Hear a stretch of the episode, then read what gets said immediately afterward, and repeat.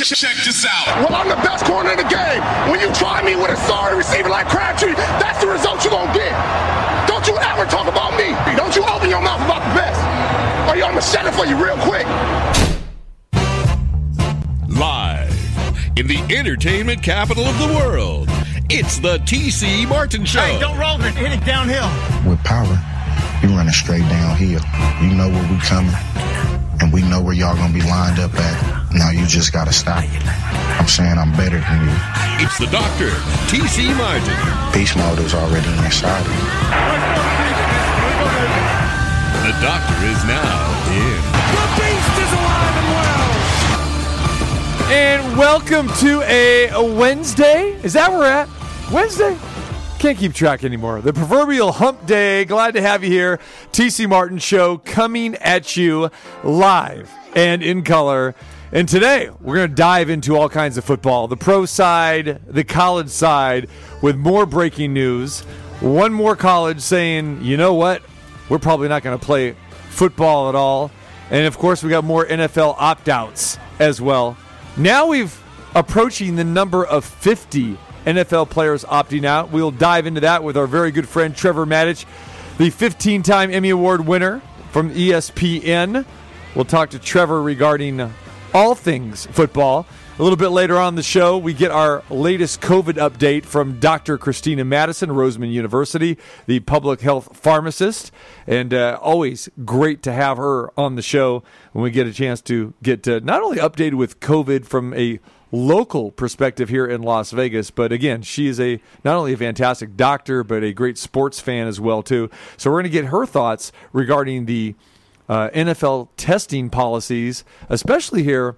Uh, what has happened recently with Matthew Stafford, you know, with a uh, a false positive test. And I know last time we had her on, we talked about the false positives, the false negatives, and it's somewhat confusing. And when I heard the story today about Matthew Stafford, you know, having one of those false positives, you know, what does that mean? And then it, it begs a question for me: is how reliable are a lot of these tests?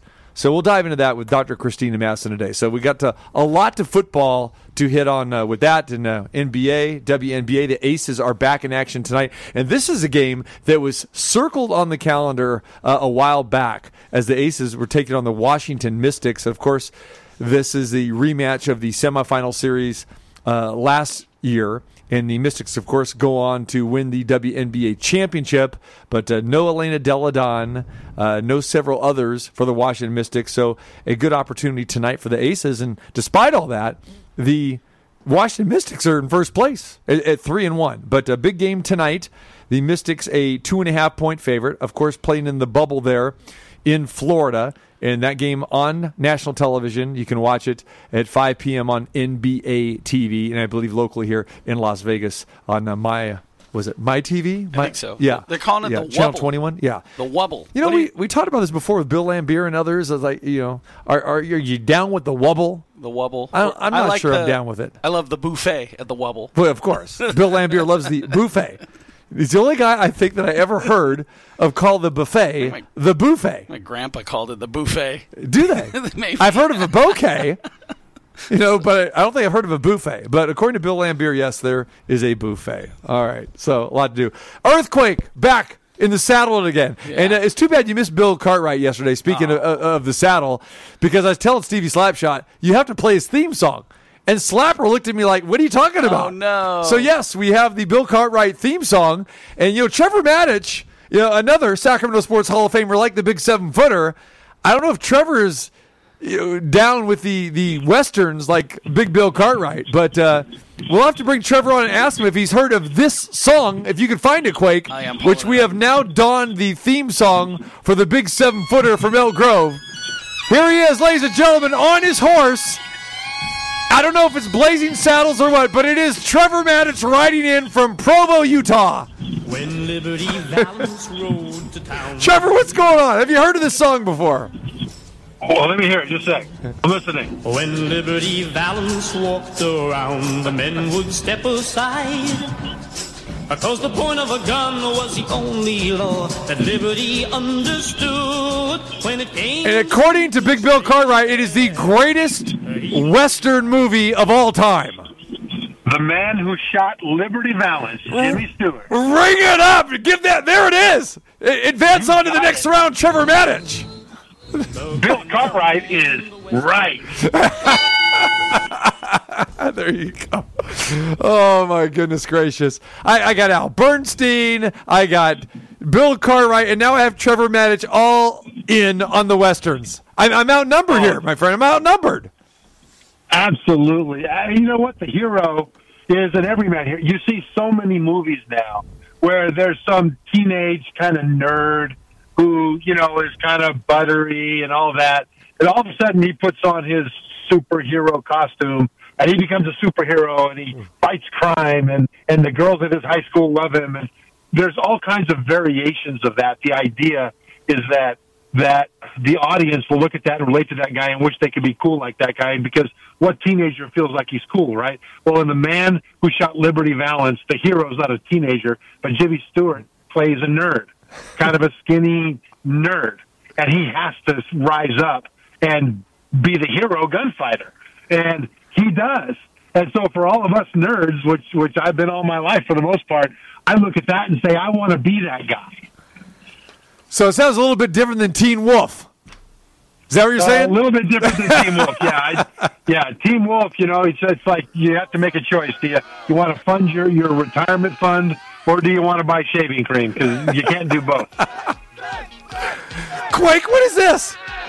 Nerds, the Nerds chant by Ogre from Revenge of the Nerds. Ogre. There you Oh, go. love it. See, there, there's another one, right? The nerd, the biggest nerd, ends up with the prettiest sorority girl, right?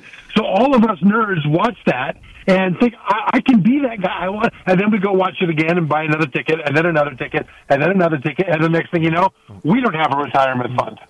So Cartwright posed a question to us yesterday, uh, Trevor, and we'll let you chime in on this because I know that again you are Mr. Versatility here. Uh, he's posing the question: Who is the greatest movie villain of all time? Ooh. Oh, that's a great question. Yes, and, and see that's a Cartwright original. And usually we're talking food, we're talking drinks, we're talking this uh, best sitcoms. But no, he came with that one yesterday, and that's more, I guess, in his is his wheelhouse. And I came up with a couple, but uh, n- none to his uh, you know liking. But uh, I'm sure that you could you could come strong here. Yeah, you know, the only thing that comes to mind right now is the iceberg in Titanic, but I don't think that counts. The iceberg. I think we're talking about like the. Hannibal Lecters and people of that. I'm thinking. You know what? Hannibal Lecter, did, did he pick that or did one of you guys pick Hannibal Lecter? Uh, I think that was one. I think that was one of his. Who, I can't remember who his his top one was. Well, Quake was off yesterday, right? So you missed it. Yeah, I would have selected yeah, Joker. Yeah. But but The- I the- said Joker too. But I guess the who was the? no, not Joker. Oh, no. You don't think so? You know Joker? no, it, it was Joker when, um, what's his name? Heath Ledger played Joker.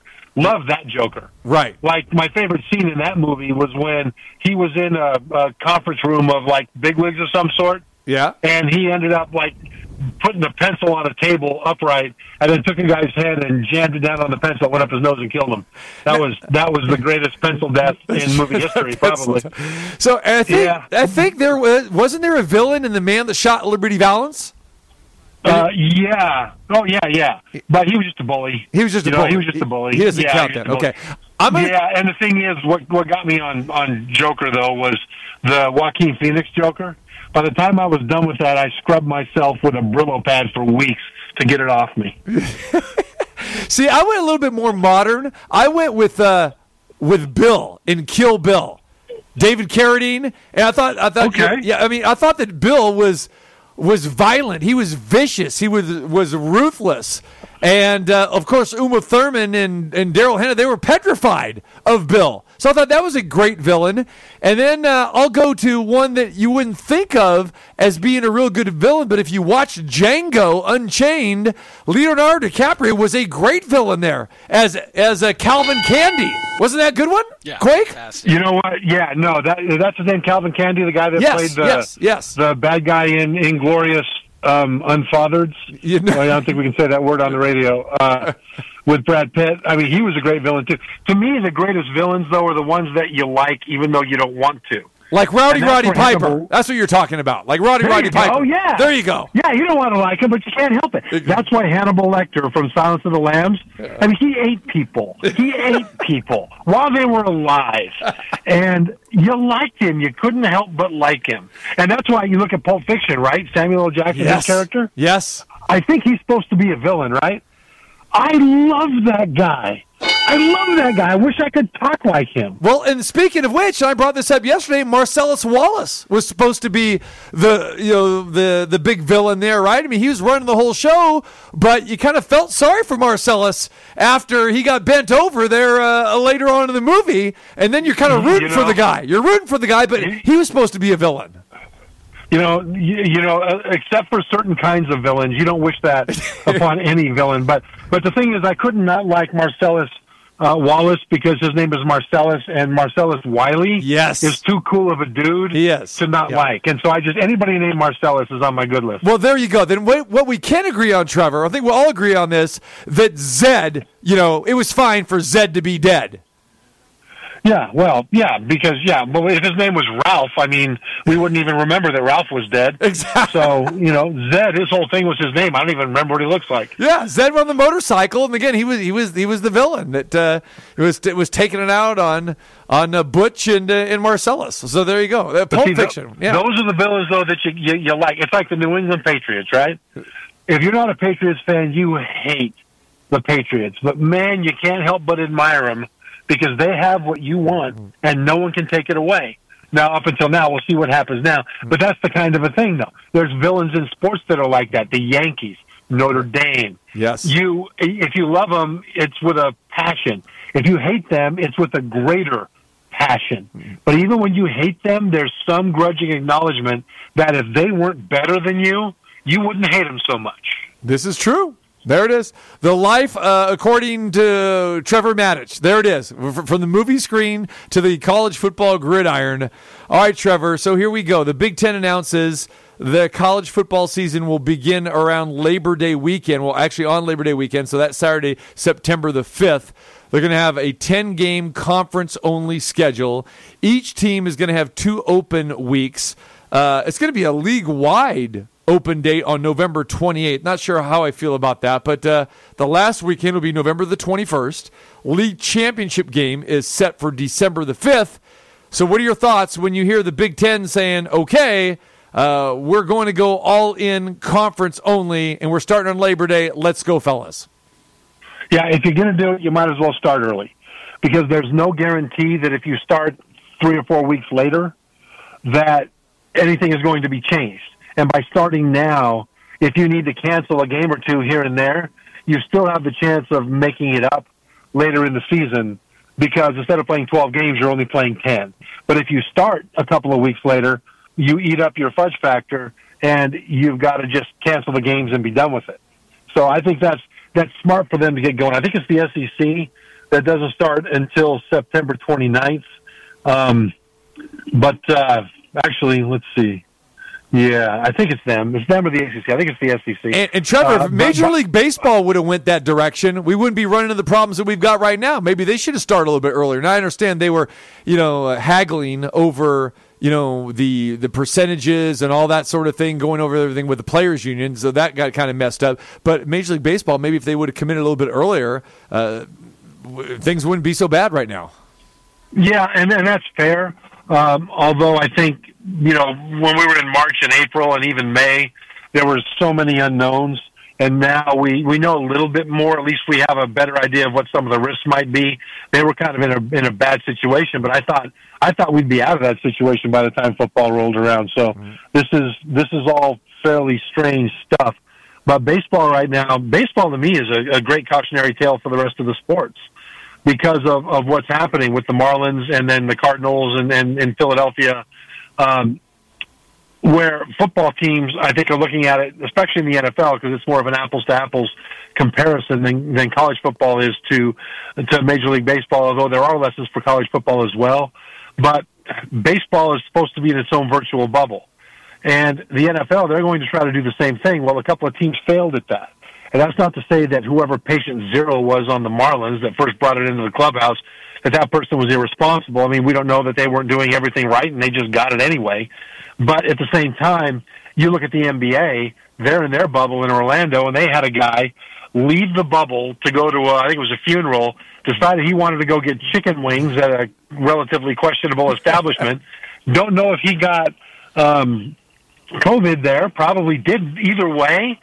He left the bubble and went rogue and put at risk himself, his teammates, and everybody he might play against. And if he hadn't been busted for that, who knows what might, might have happened? And I think that's a good cautionary tale for the NFL because now we're seeing, for certainly, Major League Baseball games get canceled left and right in the first month of their abbreviated season. And I don't think NFL players want to put themselves in that category. It's home to work, work to home. That's it. Yeah, and the lesson that we learned on that, Trevor, when you're planning a funeral, make sure that uh, you go like a sweet Lou Williams and have your your post funeral uh, soiree over at Magic City. And again, like you said, whether it's the wings or you're there for the breasts or the legs or the thighs, this is exactly where you go. Here we go, ladies and gentlemen. Let's go to Magic City. That's it. After you lay your loved one down to rest, come to Magic City. The party is on as we celebrate with Wings and Company.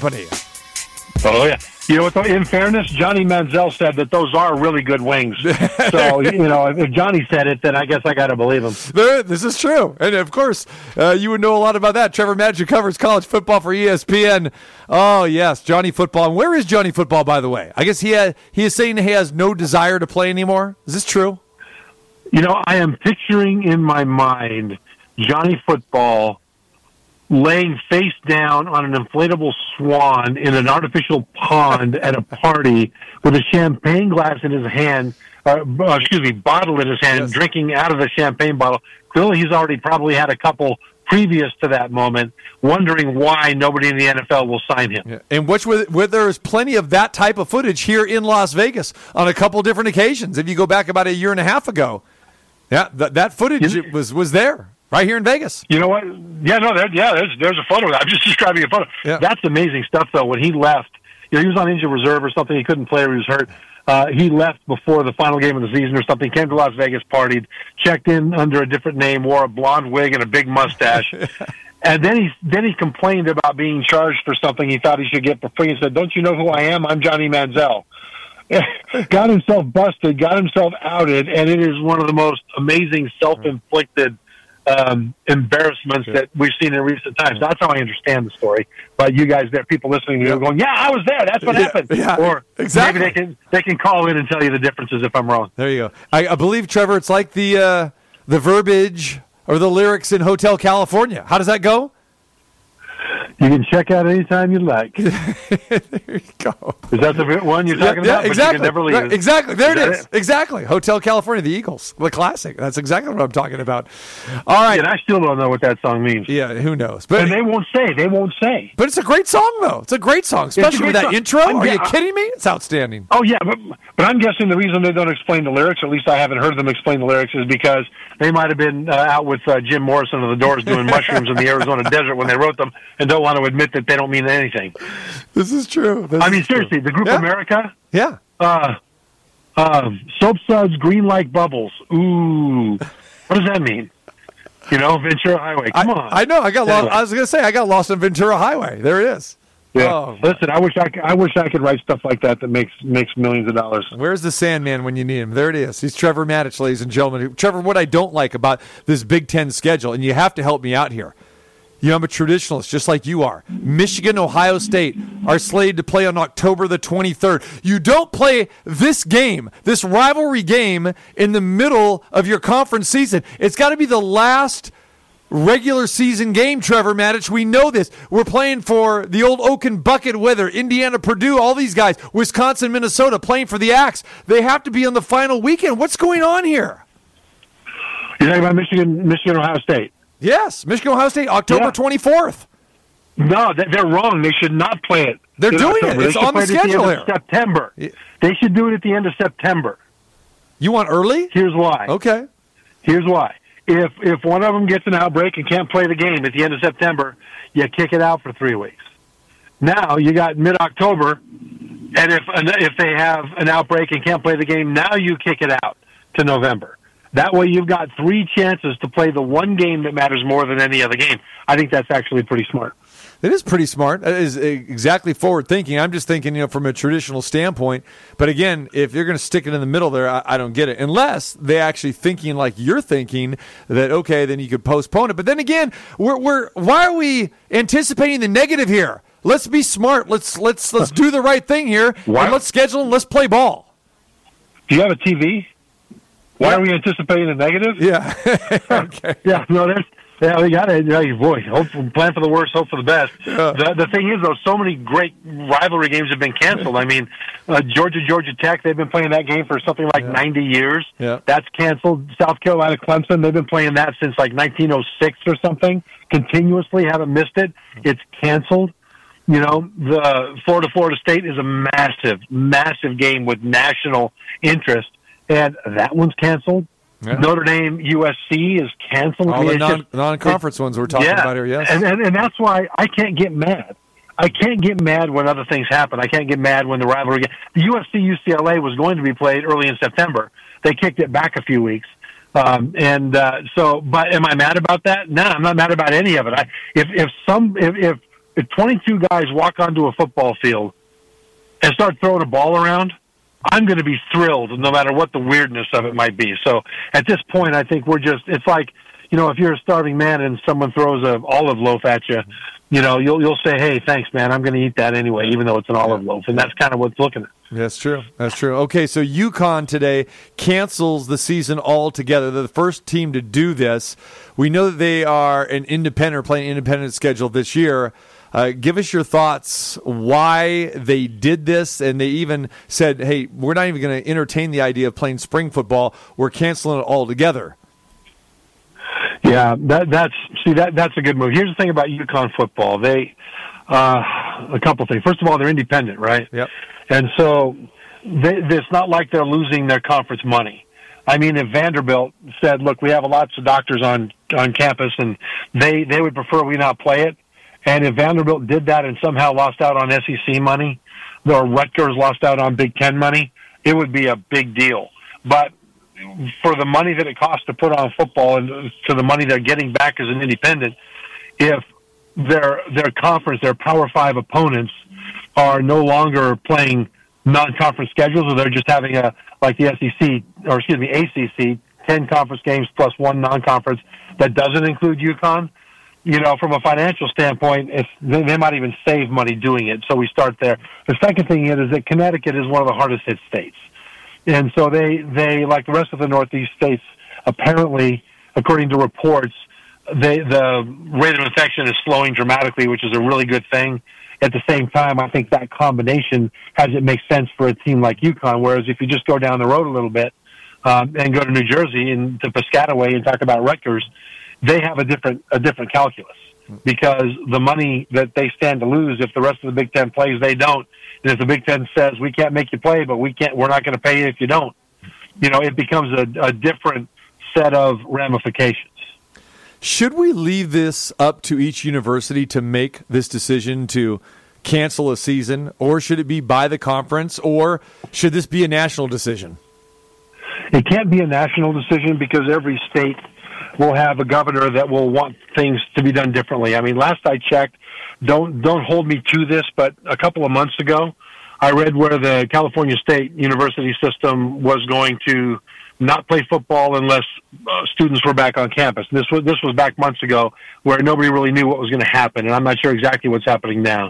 Uh, I've got a, a niece who is in uh, goes to Fresno State, and she is go back there now. I think getting set up. Hopefully, that she'll be able to go back on campus. That's all I all I know about that now. But if California's like that, and if Mississippi says no, we're playing ball, and if Michigan says we are we are going to keep this thing locked down and not let students back on campus and not play football, but Ohio says yeah, we're going to play football. We're just going to try to be like the the NFL in the way we handle our distancing and testing and things then you can't really have one team force another state to follow its lead. You can't have one team or one state force another state to follow its lead.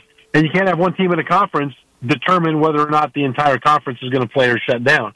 So when you talk about it being separate, it's not even conference by conference. It really is team by team. Hmm. And if there are teams in like Rutgers, if they decide that they don't need the Big Ten money this year and it's not worth the risk, and they shut it down because they are the State University of New Jersey, then if they do that, the rest of the Big Ten is not going to shut down.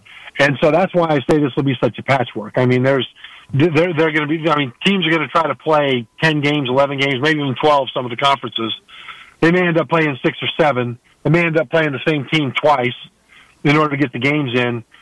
And you know, I, I, I just don't think that there is a pattern that we can anticipate as we look for how it will unfold. And that is exactly why so many people are divided here, whether they're just fans or they're analysts like yourselves or, or probably even athletic directors and college presidents. They're just so divided on whether we are actually going to have a football season or not. Yeah, and, and this is where we've talked about, TC, that um, we've talked about the individual players in college football. That while there's dangers to this, even to people their age, a lot of people, based on what we think we know now, a lot of players would think that that the risk uh, is well worth the potential reward. Whether that award reward is to have a chance at an NFL career, whether that reward is to play college football because they love it so much. You know what? But if the university president says, "Now, nah, but it's too dangerous, you can't play," you can make a case for that. And some university presidents will say that, and UConn certainly did do that. But I come back to who should have the power to make that decision, and I still haven't heard a good argument for why it should not be the, the college football players themselves together with their parents. And so, um, you know, and, I, and I've heard arguments that there's a disparity of power, that the universities have all the power, and, and so they'll be coerced and, and influenced to play when they really don't want to. I don't buy that. I think that if, if they don't want to play, they don't have to, and they'll still keep their scholarship. Um, and same thing, though, goes with the, with the universities. I think that every university president is going to make his own decision. And it is a powerful force in the decision making process at the university president level that they do not want a football player to either die or have long term organ damage from coronavirus that they caught during a football game on the watch of that university president. Mm-hmm. And so the, the presidents may well snatch the power away from the players and the parents because they don't want it to happen on their watch. And you can't, you know, and then that's a good argument too. Mm-hmm. So to that point, players from the Big Ten now have joined the Pac-12 and threatening to boycott the season if I guess I'm going to use the word demands here, and I'm not sure if that's the proper word or not, Trevor. Maybe it is, maybe it isn't. Uh, if these demands are not met with health and safety protocols and social justice issues, the Big Ten players, uh, um, a lot of them, they jointly issued this statement today. While we appreciate the Big Ten's recently announced plan for the upcoming season, we believe that the conference's proposal falls short in certain areas. Given that the players are the primary stakeholders in the business of college sports, we believe any course of action moving forward needs to include player input. We are deeply disappointed with the lack of leadership demonstrated by the NCAA with respect to player safety during COVID-19 pandemic. We believe that the NCAA must, on its own, and through collaboration with the conference, devise a comprehensive plan to ensure the safety and well being of players leading up to and during the upcoming fall season. I've never heard a group of players take a stance like this. This seems more business-like approach than than a student athlete, at least what we're used to. And I guess the the question is, you may have already answered this. I mean, do the college players have the right to to come out and say this, make demands like this? Well, you know, uh, you say it was well written. I really don't think that your defensive lineman, who is an English major, is the one to put all that together. I exactly. mean, they're having right, help from right, lawyers, right? Right. Because really, from a lawyer standpoint, this is also a slippery slope to them getting big commissions. Uh, you know, as as things change there. But from a general standpoint, I think it's good, especially when it comes to name, image, and likeness, and being paid for that somehow or compensated for it somehow. And when it comes to health concerns, I mean, one of the things that I read that, that they proposed in their letter, these players in the Pac-12, is that they want health insurance for six years after they retire. And some form of that, even if it only relates to orthopedic issues, is absolutely reasonable, not just reasonable, but necessary. I played with a guy at BYU named Craig Garrick. Craig Garrick um, was our starting left guard on the national championship team, but he had had like seven or eight knee surgeries prior to that season on the same knee. He went forward having additional knee surgeries with tremendous pain.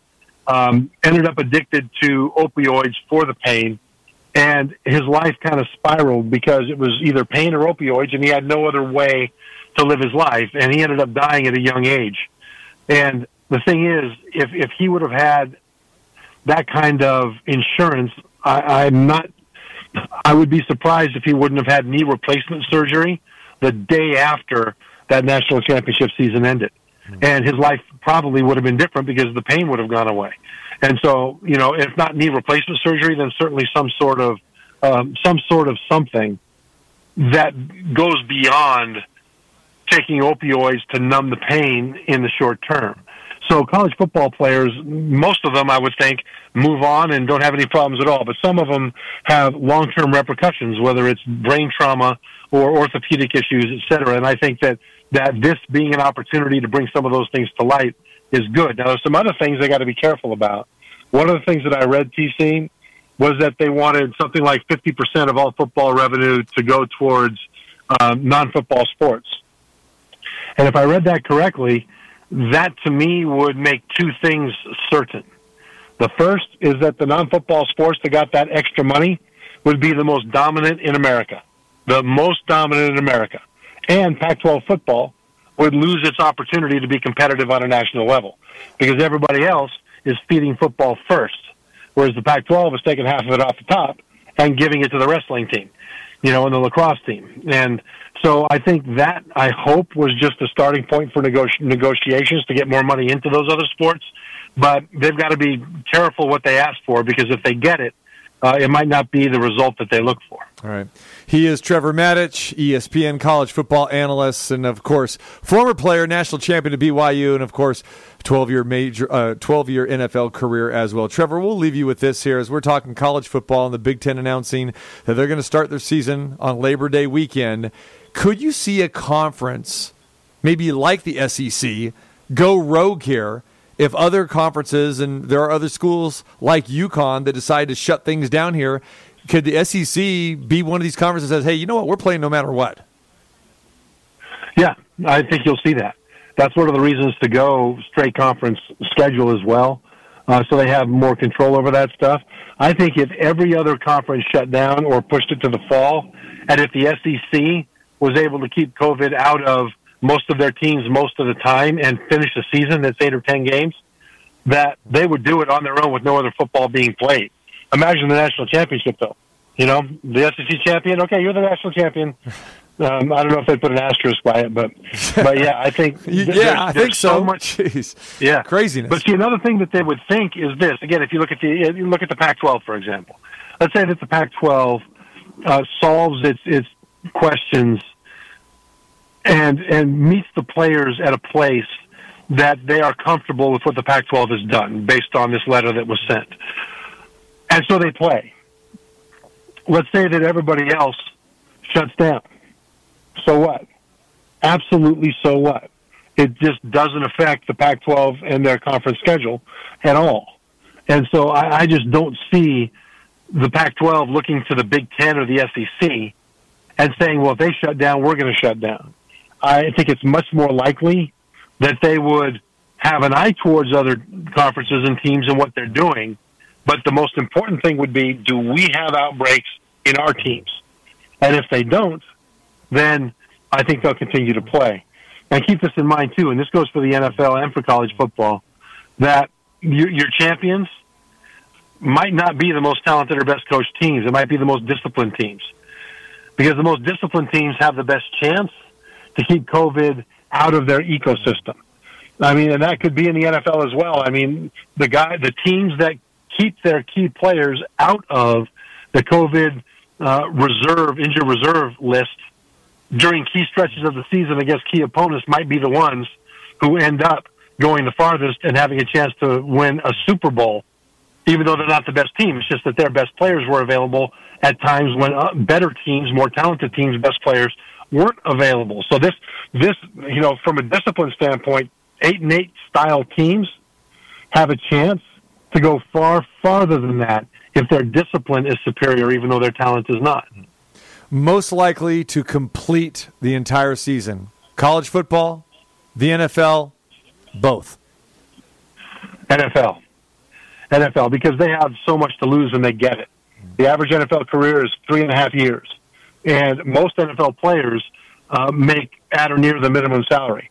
I don't think they're going to want to jeopardize one of three and three, three to four years if they're lucky, because they snuck out and got chicken wings at a place Johnny Manziel frequents.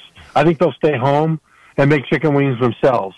And uh, there's more to lose there. College, you've got two problems. One is that you know you, you've got to deal with going to class, and if the players have to go up on campus, then despite all they do, they will probably be encountering someone with the virus. And then the question is, does it jump and take root in their bodies? That's a problem that the NFL doesn't have. Um, and so, you know, these are these are things that um, make it harder and more problematic for college to go forward. Plus, in the NFL, the owners are going to play. And if guys guys go, you know, get test positive, they're going to bring guys in off the street and play anyway because they want that TV money to go. Whereas in college, you have a different dynamic from an NFL owner with the university presidents who see their student athletes as their own kids, and the owners don't see that of the NFL. Well, we hope we have college football as well as NFL. And uh, when September rolls around, Trevor Matich, I, I hope we're talking uh, about this because we all love our college football. I know that's your livelihood right now as well too, and uh, it's it, it's something that we all desperately uh, want to watch. And again, hopefully everything gets better here and is more safe. So we appreciate Yeah. you, brother. As always, great stuff. I appreciate you spending a lot of time with us here today, my man. And there you go. We'll let you put your helmet back on, get those M and M's, get him back on There the on the bedspread, and do your thing, my friend. There you go. Oh, I love it. Rise and shout. All right, Trevor, be good, brother. There is Trevor Matich, ESPN, the 15-time Emmy Award winner. I know Quake is probably looking at me like, "What are you talking about with Trevor and M and M's on on his bedspread there?" I'm not gonna. I'm not gonna ask too many you're not questions. gonna, you're not going to Yeah. judge, are you? No, I'm not gonna exactly. Okay, it's all legit there. Okay. I mean, this guy is so much in the X's and O's. Uh, you know, before game night, he would take his M and M's, Nice. and his color coordinated M and M's, and he'd get those blocking schemes all out. That's what he was doing with those M and M's. And you know what he did with them afterwards? Ate 'em, I Of hope. course he did. I hope so. Of course he did. Absolutely. Need a little energy before games. Yeah, of course. You know how that goes. You know what I'm talking about. I do. Dr. Christina Madison, our resident uh, doctor, and who's been fantastic with us, giving us more COVID 19 updates. She is going to join us next as we talk about the NFL, the NBA, Major League Baseball. What's up, guys? This is Mac from the Las Vegas Aces. You're listening to the TC Martin Show. Boom! Yeah!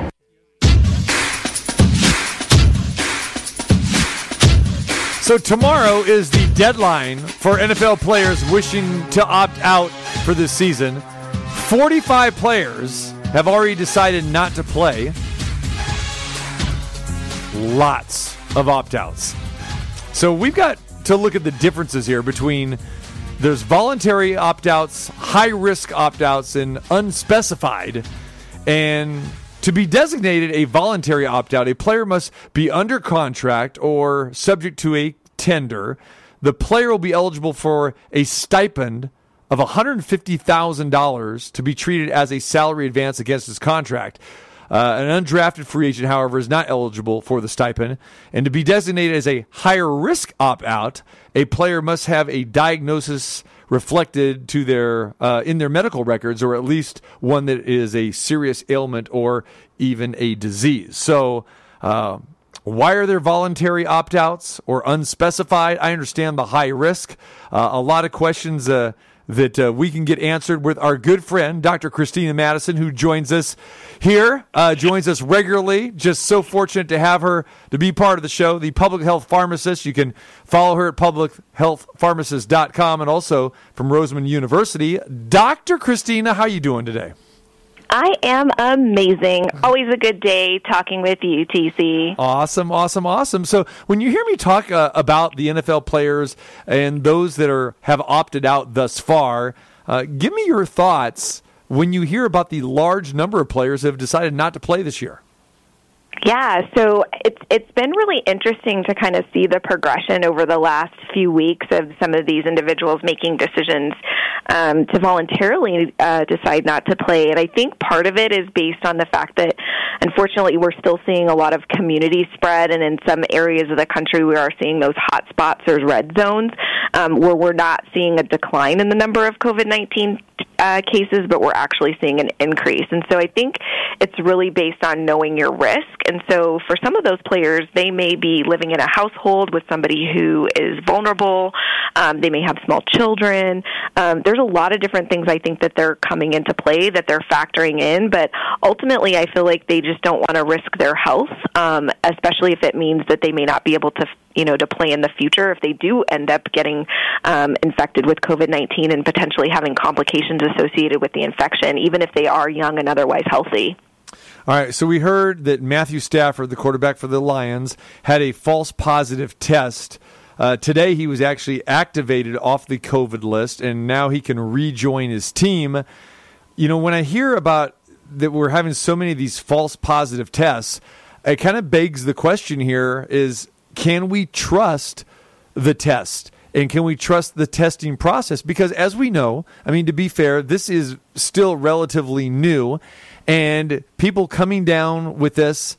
Uh, they got hit. We've heard from boxers. We've heard it from MMA stars. We've heard it from players. They well, I didn't have any symptoms. This I, I'm totally shocked by this. I've had negative tests and negative tests, and now I'm I'm getting a positive test here. So uh, I know it's probably terrible to try to question this here, but do you feel that that we have good reliability with these tests?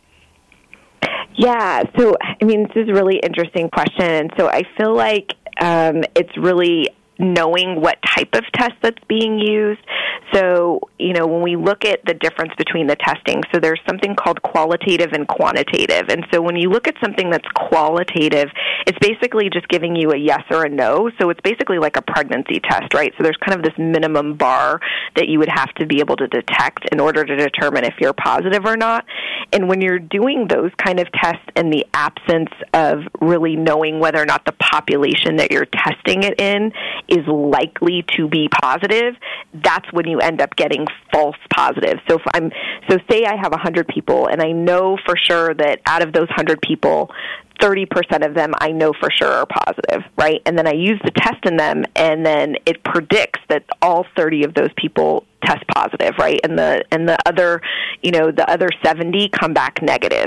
Then I know that the likelihood of that test is is going to be accurate. But if I'm testing in 100 people and only 10 out of those 100 people actually have the infection, you're going to end up with more false positives because you're doing it in a population that's not more likely to have the infection. And so that was kind of the issue that we we came up with earlier on when when everybody was touting the use of these antibody tests, but ultimately they have to be validated and you need to use them in an appropriate population in order for the test to really be accurate.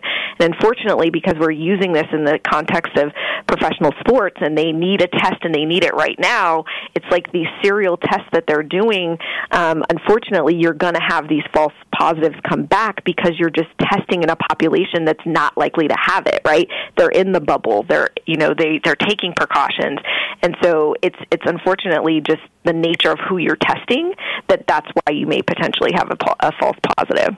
So the Lions statement today said this as as a result of a false positive test result. Uh, Matthew Stafford was forced uh, due to the NFL NFLPA protocols to sit out until he received two negative tests. His testing sequence for the pre-entry period was negative, negative, and then the false positive. The next three tests were all negative. So to be clear, Matthew does not have COVID-19 and never has had COVID 19, and the test in question was a false positive. Also, all of Matthew's family have been tested, and everyone is negative. So, per the NFL protocols, players needed three negative tests to enter the facility for training camp when this started last week, and Stafford's false positive came on his third test, uh, according to the team and uh, which would have been taken on Friday. So when you hear all of this, make heads or tails out of it and, and explain to us novices what all this means. Yeah, so it's really interesting. Um, so obviously, I'm I'm not here to you know nitpick what the you know what the league's decision was on how to do their testing protocol. Oh no, that's our job, Christine. That's okay. That's mine. I'll take I'll take full responsibility. for that. I just want to make sure that that's clear because I don't want anybody coming after me after this. Okay, hold on. Um, Earthquake, stop recording right now. Okay, all right.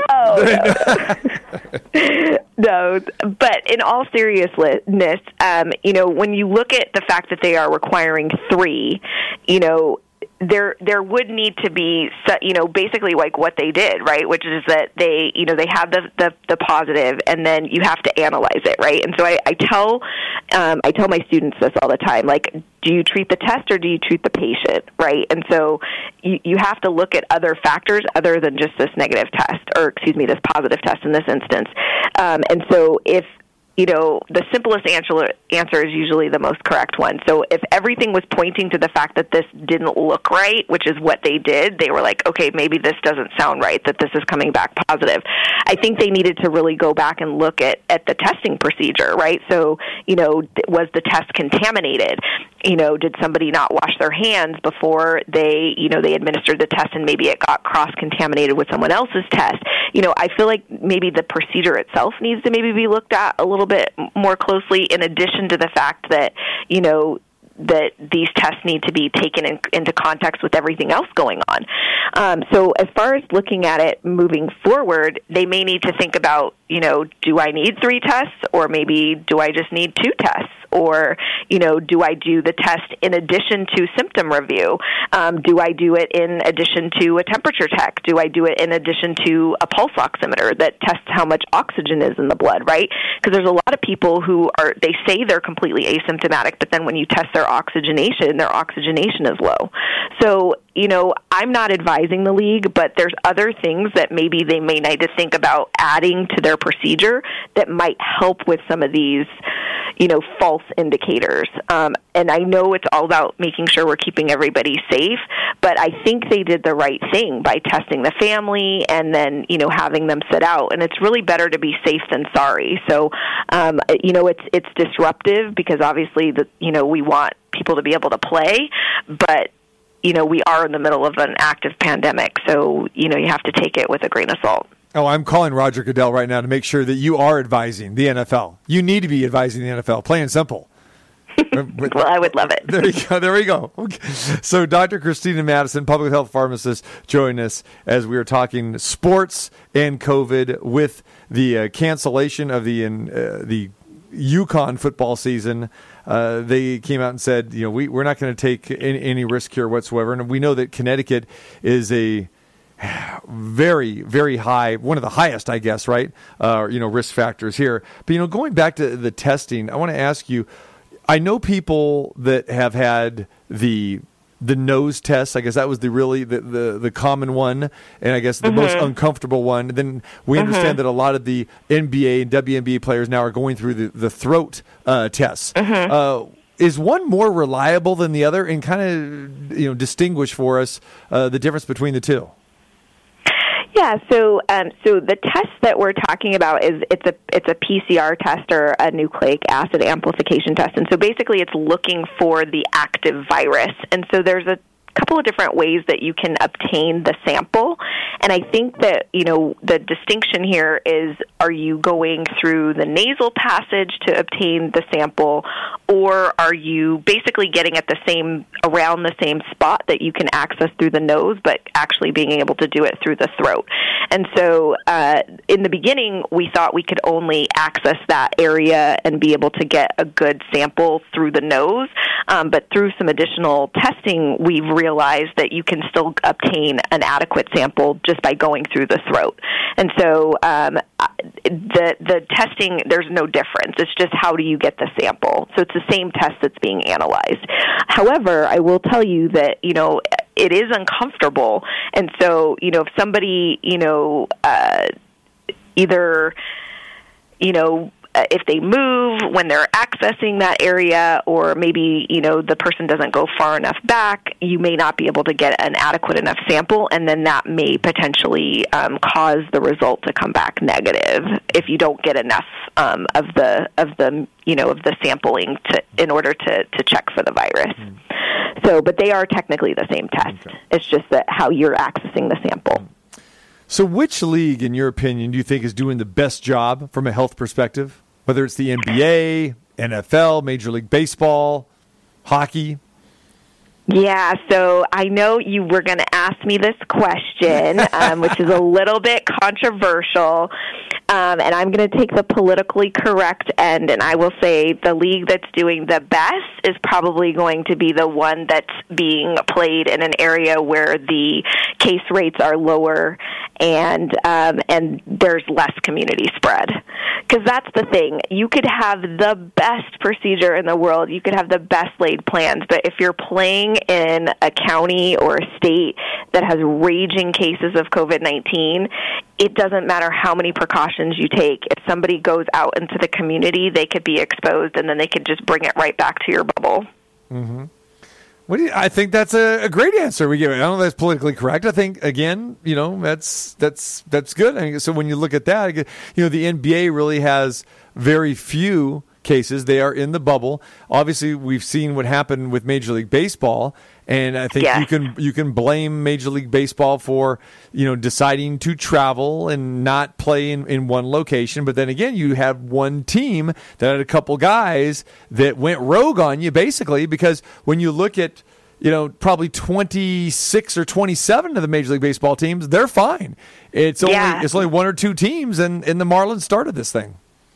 Yeah, so decision making via WhatsApp group text, maybe not the best thing, right? Right, right, right, right. Exactly. But we have to have those wings, Christina. We have to go have those wings at those strip clubs. That's where we have to go.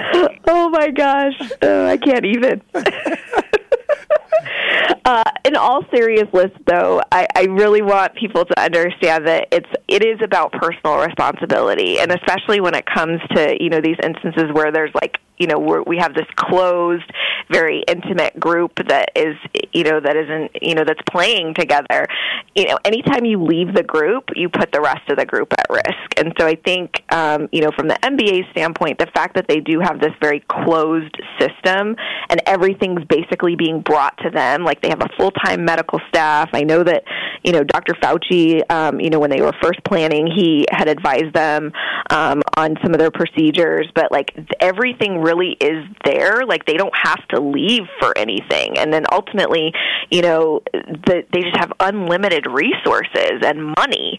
And unfortunately, we don't have those kinds of things for college sports. You know, I mean, I feel like this would be such an undertaking for you know you know, for college sports to be able to do this safely, um, especially in areas where you know we see widespread um, activity of the virus. And so I think I mentioned it the last time I was on, but you know those two numbers, you know, because it really is all about the data that we should be watching, are the reproductive rate, which is how fast you know the the virus is is reproducing in an area. So for every one person that's infected, how many other people they infect, and then the percent positive rate. So when you test people, how often are the tests coming back positive? And so for us here in in the state of Nevada, you know, we've gotten our percent positive rate down to 10%. At one point, it was all the way up to 20%, but it's still double what WHO recommends uh, as being safe and, and being able to really keep a hold on the virus. So, you know, we all have to do our part, and really, us as a community, if we want to see professional sports, we got to wear the mask, we got to wash our hands, and we got to limit our time in public space. So the Raiders made an official announcement saying no fans will be allowed for the entire season at Allegiant Stadium. So when you hear this, uh, obviously it's it's a it's a major blow uh, to the sixty five thousand season ticket holders. do you think that is the wisest thing to do? Because we know that other teams are are open to having at least maybe fifteen to twenty thousand fans at home games. You know, uh, considering the the place of where our case rates are right now, I think that you know they're they're doing that decision based on an abundance of caution. Um, it is a very you know it's a new stadium, um, you know, and they're trying to protect their you know their investment, and you know this this is a huge undertaking and a huge investment. I think um, you know bringing the team to Vegas, you know all new branding, the new stadium. You know there's a lot of things on the line, and so when you think about the health and wellness of your players, in addition to you know those ad revenues, I, I think they're just you know it's a calculated risk that you know that you know they're going to have to do something for those season ticket holders. But um, you know when you think about it all together, it's it's probably what's best moving forward. All right, Christina, we appreciate uh, uh, the time as always. You can catch her publichealthpharmacist.com. Uh, we appreciate uh, the knowledge and, of course, uh, uh, your humor and everything is always appreciated here, my, my friend. My pleasure, TC. We'll talk to you later. Thank you very much. Dr. Christina Madison, again, public health pharmacist, and also Roseman University. I want to thank Trevor Matich for joining us as well. You miss any part of the show, go to the website, tcmartinshow.com. We'll catch you here tomorrow at